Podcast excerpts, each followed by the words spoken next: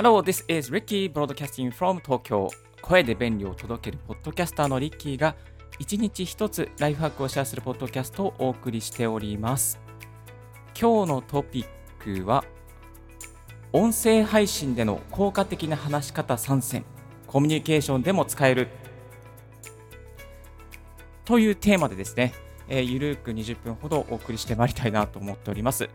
1年間ポッドキャスターをやっております現役ポッドキャスターのリッキーがですね、面白い話し方、効果的な話し方、またプレゼンとかね、ウェブ会議、毎日多分ね、毎週ウェブ会議やってますね。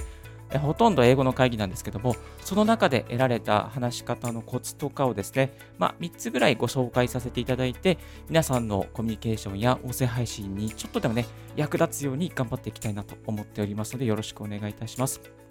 音声配信での内容、話を面白くしたい。また、普段のコミュニケーション力もちょっと上げたい。ウェブ会議での会話力を高めたい。音声配信でのトーク術が分かるようになる。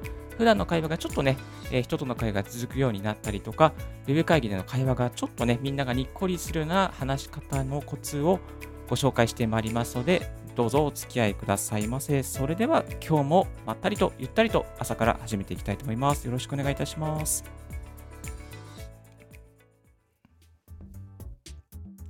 はい、またこの BGM が始まってまいりました。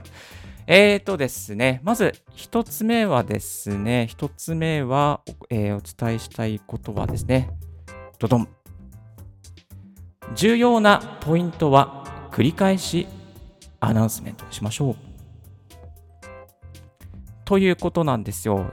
結構プレゼンとかでなんかね、こうサクッと終わらせちゃうことってあると思うんですけれども、ここが重要ですよっていうところはちょっと間を取ったりしたりとか、何回もね繰り返しアナウンスメントすると一番効果的だと言われております。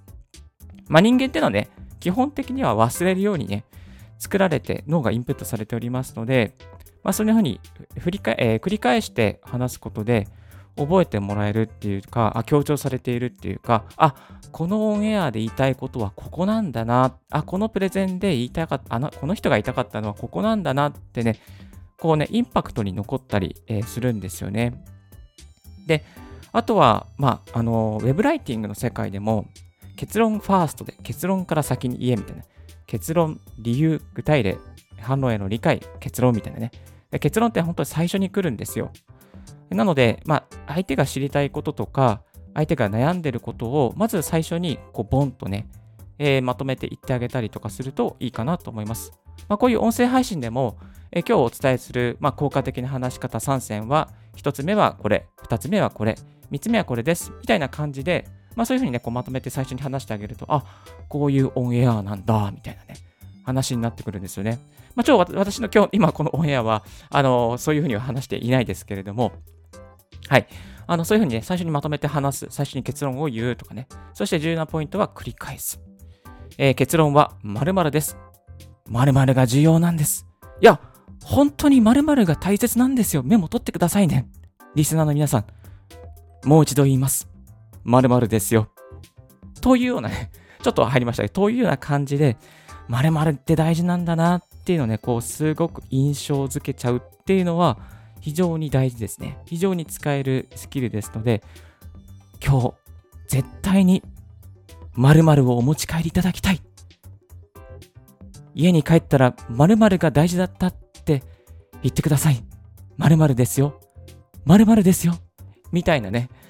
なんだよ〇〇みたいな感じになっちゃいましたけど、はい。そういう感じですね。〇〇を繰り返す。重要なポイントを繰り返すっていうのはね、結構いろんな場所で使えますので、〇〇です。〇〇なんです。いや、なんと言っても〇〇ですよみたいなね、ちょっと作り込みながらやってみるといいと思います。はい、ちょっとね、今、吹きすぎましたけれども、はい、そんな感じで、やっていきましょう。では、2つ目。リスナーに尋ねてみる。参加者に尋ねてみる。はい。リスナーの方にですね、尋ねてみるとか、参加している方に尋ねてみるっていうのは結構使えるスキルです。これをすることで、どんなメリットがあるかっていうと、自分に対して語りかけてくれてるんだな、自分も参加していいんだなっていうね、そういうねインタラクティブな雰囲気が出てきます。はい、まあ例えばね、本当音声配信、ライブ配信、クラブハウスとか、例えばスタンド FM のライブ配信だったりすると結構やり取りとかあって、インタラクティブなんですけれども、こういう YouTube とか、ポッドキャストとかっていうのは結構ね、こう独りよがりになり自分の世界に簡単に入れるんですよね。自分の世界に入れるんです。ですので、リスナーの方はどう思いますかとかね、どうですかとかね、尋ねてみてあげると非常にいいのかなと思います。リスナーの方のね、こう状況を分かってるよっていうね、そういう察してあげるっていうことがね大切ですね。例えば1月だったら、これを聞いているリスナーの方の中には受験生でこれからセンター試験、英単語を一日一日一つ一つ覚えている方もいるのではないのでしょうかとかね。あ、そうするとさ、俺のこと、私のこと分かってくれてるみたいなね、そんな感じになるんですよね。もうリスナー、受験生、大学生、英単語を覚えてる。このね、ペルソナを設定してましたけれども、そういうふうにね、こう細やかにリスナーのことをね、感じてあげるといいと思います。例えば、これを聞いているリスナーの方の中で、〇〇の経験したことがある人いるんじゃないんですかとか、リスナーのあなただったら、どうこの困難を乗り越えますかとかね、結構ね、こう尋ねてみるとか、参加している人に聞いてみる。ウェブ会議でもね、これ使えるかなと思うんですけれども、このウェブ会議参加している方の中で、こういう経験した方、ちょっと挙手してくださいとか、ちょっとね、絵文字で反応してみてくださいとかね。そういうことってできるかなと思うんですけども、これをね、やることで、やっぱり自分語りに陥らない、自分の話、マイワールドに入らずに、ちゃんとファシリテートしてくれている、ナビゲートしてくれている MC なんだなとか、ウェブ会議の参加者なんだなっていうふうに、そういう印象をづけることができますから、ぜひね、このリスナーに尋ねてみる、参加者に尋ねてみる、これはね、使えるスキルですので、やってみてください。リスナーの方はどうですか？最後にね、こういうフレーズ入れるだけでいいですね。リスナーの方はどうですか？あなたはどう考えますか？ね、そう、リスナーとかね、あなたは、とかここにいる方は、これを聞いてる方はとかね、そういう主語を入れてあげると、このラジオ、私のためにある、このポッドキャストいいね、みたいなね、そういう効果が生まれてまいりますので、やってみるといいと思います。はい、それでは次に行きましょう。秘密の話は小声で話す。今聞き取れました。すいません。ちょっと小声で話しましたけれども、秘密の話はですね、小声で話すと結構面白いですね。これね、なぜ小声で話すといいのかっていうと、やっぱトークも抑揚があるとね、次何があるんだろうみたいな展開が気になったりとかするんですよね。眠りそうな人がちょっとね、なんだなみたいなね感じで、ね、聞いてくれたりとかね、この音声配信を聞いてちょっともうこの配信面白くないなみたいな感じでね、離脱しそうな方が新しい秘密の情報なんだろうみたいなね、そんな形でですね、聞くことをつないでくれることになっていきます。ですので、ね、秘密の話というのはね、ちょっとね小声でやっていくといいかなと思います。ここからはリスナーの方々に特別な特典として〇〇をお伝えいたします。そう、〇〇とは〇〇なんです。みたいなね、そんな感じで、ちょっと聞こえました、〇〇。また出たよ、〇〇ですけども、はい、〇〇でつけるとね、結構いいですね。それを小声でやったりとか。そう。あとはね、あえて大きな声で話すということもね、使える技だと思いますね。今日お伝えしたいのはこのことなんですよ。皆さんにはこれを聞いていただきたいとかちょっと、変な人になり始め、朝からね、これ大丈夫かな、変な人になり、これマンションで撮ってるんでね、上の階の人とか大丈夫かな、気をつけよう、後で苦情来るかもしれないですけど、苦情覚悟で頑張ってやってますよ。はい、小声で話したり大声で話したりするとテンション張られてですね、なんか面白そうなオンエアだみたいな感じで、ね、なってくれますから、ぜひやってみてください。それでは次に行きましょう。話の見出しを考える。そう、話のオープニングっていうのは結構大事ですね。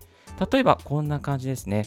知ってますこんな話とか、いやこれは違うんですよ、これはね何々なんですよ、続き聞きたいですかとか、あとは知ってるかな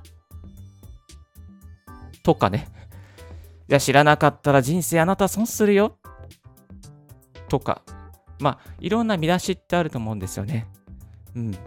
レビュー、極秘レビューナウとかね。あ、極秘レビューなそんな使わないか。なんかちょっと面白い見出しが今思いつかないんですけども、まあこういうね見出しを考えて話をすると非常に面白く聞こえたりしますね。で、見出しとして参考になりますのが本の見出しとか非常に参考になりますね。本の見出しをで結構面白いじゃないですか。あれ見出し見るだけでなんとなく中身が分かったりするように、この見出しを通してやっぱりこうコンテンツの中身が分かったりとかっていう風につながっていきますし、興味をそそることにもなります。で、やっぱりインターネットのねネットの記事の見出し、見出しというかタイトルですね。タイトルは非常に面白いですね。個人的にね好きなのは東洋経済新聞の、見出し、東洋経済のね見出しは非常に面白いですね。結構鉄道ネタのね見出しとか結構面白いなと思っていつも見ております。そういうのを参考にしながらね、こうプレゼンの前にちょっと東洋経済の、ネットのニュース見て、そして使えそうな、見出しがあったらそれをこうなんかパワポの見出しに入れたりとか、また音声配信の見出しに入れたりとか、そんな感じでやっていくといいかなと思います。あとは、満員電車の中って暇じゃないですか。だからそういう暇な時間を有益にするためにはですね、この電車の中の中吊り広告って非常によくできてるんですよ。で、ああいうのをね、こう見て、いいなと思ったら、こうスマホを片手にね、こう見出しの参考例みたいな感じで、記録しておくと非常に使えるかなと思います。はい、次行きましょう。間をあえて取る。そう、間を与えていくことは結構ね重要です。なぜいいかというと、相手に考える時間を与えていくことができます。演出としても使えるんですけれども、相手にね考える空間とか時間とかワクワクさせる時間を与えて心を動かすことにもね、つながっていきます。はい。例えばね、こんな感じでね、間を作ることもちょっとできるのではないかなと思います。では皆さん、今まで考えていただきましたけれども、答えは分かりましたでしょうか？まだ分からないかな、まだ答えが見つからないっていう方もね、この音声配信を聞いている方の中にはいるんじゃないかなと思いますよ。最後に一つだけヒントをお伝えいたしますよ。そう、ヒントは〇〇です。みたいな感じで、ヒントちょっと今良くなかったな、今良くなかったね、本当に良くな、ごめんなさい、今良くなかった。はい、だけどそんな感じで、ね、こう間を取ることがね、できますね。はい、間を取って、掴んでいきましょう。私もね間は勉強中です。これはねどうすればいいのかわからないし、間を取りすぎちゃうと離脱につながります。この音声配信つまんないなみたいな、このなんかトークつまんないなみたいな感じで離れていってしまうので、なるべくねこう間の取り方はねちょっとね悩んでますね。面白い話をするときとか重要な話をするときとか、ちょっとゆっくりとねテンポを落としてあえて間を取ったりすることもねいいのかなと思います。はい、では最後はね、ウェブ会議で使えるツールですね。普段のコミュニケーションで使えるツールとしてご紹介させていただきます。キャバ嬢のさしすせそで会話を盛り上げよう。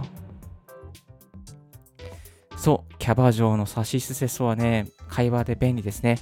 相手を持ち上げたりとか、相手に取り分ですね、話の取り分を取らせてあげたりとか、2人以上のね、会話、2人以上の音声配信とか、またはね、プレゼンとか、日常の会話とかですかね、あとは商談の席とか、いろんな場でね、こう会話ってあると思うんですけども、そのキャバ嬢のさしすせそはやっぱりね、こう相手を気持ちよくさせていくことにつながります。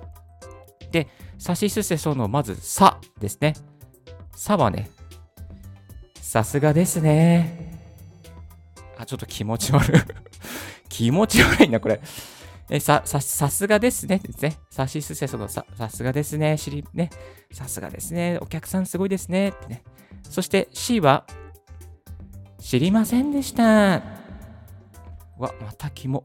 そう、知りませんでした。でね、盛り上げてあげましょう。知りませんでした。知りませんでした。そうなんですか。そして、すは、すごいですね。っていう感じ。そして、せ。せ、気になられますか？せはね、せは、これですよ。せは、センスいい。はい。そして、最後に、そは、これですよ。そは、そうなんですか。はい。ちょっと、あえて BGM を落としてみましたけれども、そう、このさしすせそ、さすがですね。知りませんでした。そしてすごいですね。センスいい。そうなんですか。これはね、もうね、黄金の技です。はい。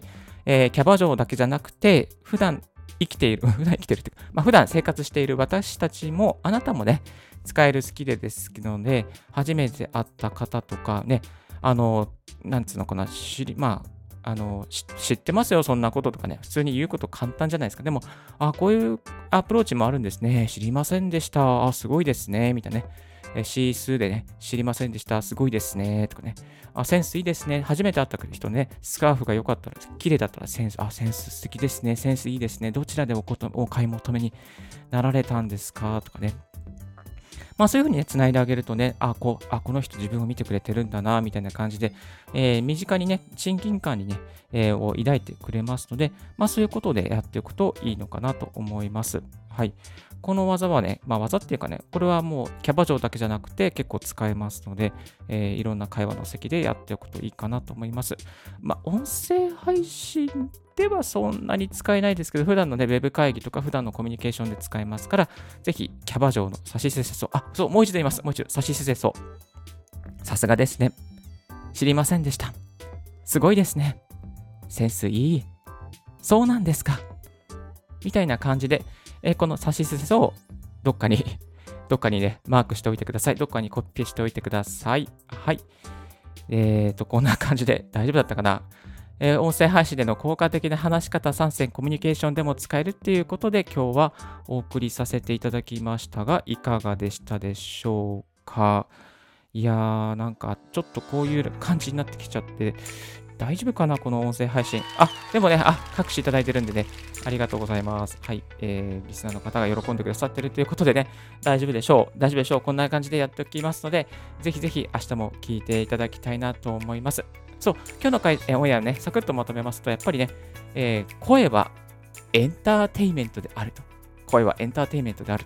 そして、声は相手へのプレゼントであると。そして、声は簡単にはうまくいかない。だから毎日積み上げていきましょうということですね。本当にね、難しいんですよ、コミュニケーションって。いやー、こんな感じで私も話してますけど、もう1年ずっとやってるってね、まだここなんでね、もうどうやってね、この音声配信もね、うまくやっていけばいいかね、まだまだ道半ばなんでね、ちょっとね、教えてほしいです。リスナーの方の中でね、声の伝道師みたいな人いたりしたら、ちょっとね、コラボをぜひお願いします。はい、スタンド FM とかでコラボとか、こういう音声、実はね、そう、ポッドキャストでもね、コラボできるやり方あるんですよ。こういう収録でもね、ウェブ会議つないでね、コラボで収録したり、それをね、YouTube に配信することもできますから、ぜひぜひ一緒にコラボしていきたいという方いらっしゃったら、掛け合いしていきたいという方いらっしゃったらね、Twitter とかメルマガのメールアドレス先にね、ご連絡いただけたら非常にありがたいです。はい、もうね、そろそろ出発しなければいけない時間なので、今日はこの辺で終わらせていただき、拍手ありがとうございます。はい、終わらせていただきたいと思いますが、今日の合わせて機会の方はちょっとお休みさせていただきたいと思います。はい。そして、そう、私ですね、リッキーメルマガを始めさせていただきました。すごい丁寧ですけど、始めました。音声配信の悩みを解決するメルマガということですね。こういう音声配信のトーク術とか、または配信の収録方法、配信方法、マルチ配信方法とかね、そういう悩みに関することとか、あとどんなマイク買ったらいいのとかね、どういうふうに収録すればいいのかとかね、そういうテク系の情報をまとめて2日に1回配信しておりますので、もしよろしければね、そちらの方もチャンネル登録、またメルマガ登録よろしくお願いいたします。そう、YouTube の方ね、もし気に入っていただけたら YouTube の登録をお願いいたします。はい、今日の、ラジオオンエアはいかがでしたでしょうか。少しでも役に立ったなと思う方は、ポッドキャストの購読をよろしくお願いいたします。リッキーブログ、リッキーのツイッターも毎日更新しておりますよ。リッキーさん、こういうことを聞きたいです。こういうことを教えてください。などなどありましたら、ツイッターやメルマガのメールアドレス先までご連絡くださいませ。Thank you very much for tuning Ricky's Right Hack Radio on this podcast.This Right Hack Radio has been brought to you by ブロガーのポッドキャスターのリッキーがお送りいたしました。Have a wonderful and fruitful day. Don't forget your smile. Bye bye. Ciao ciao.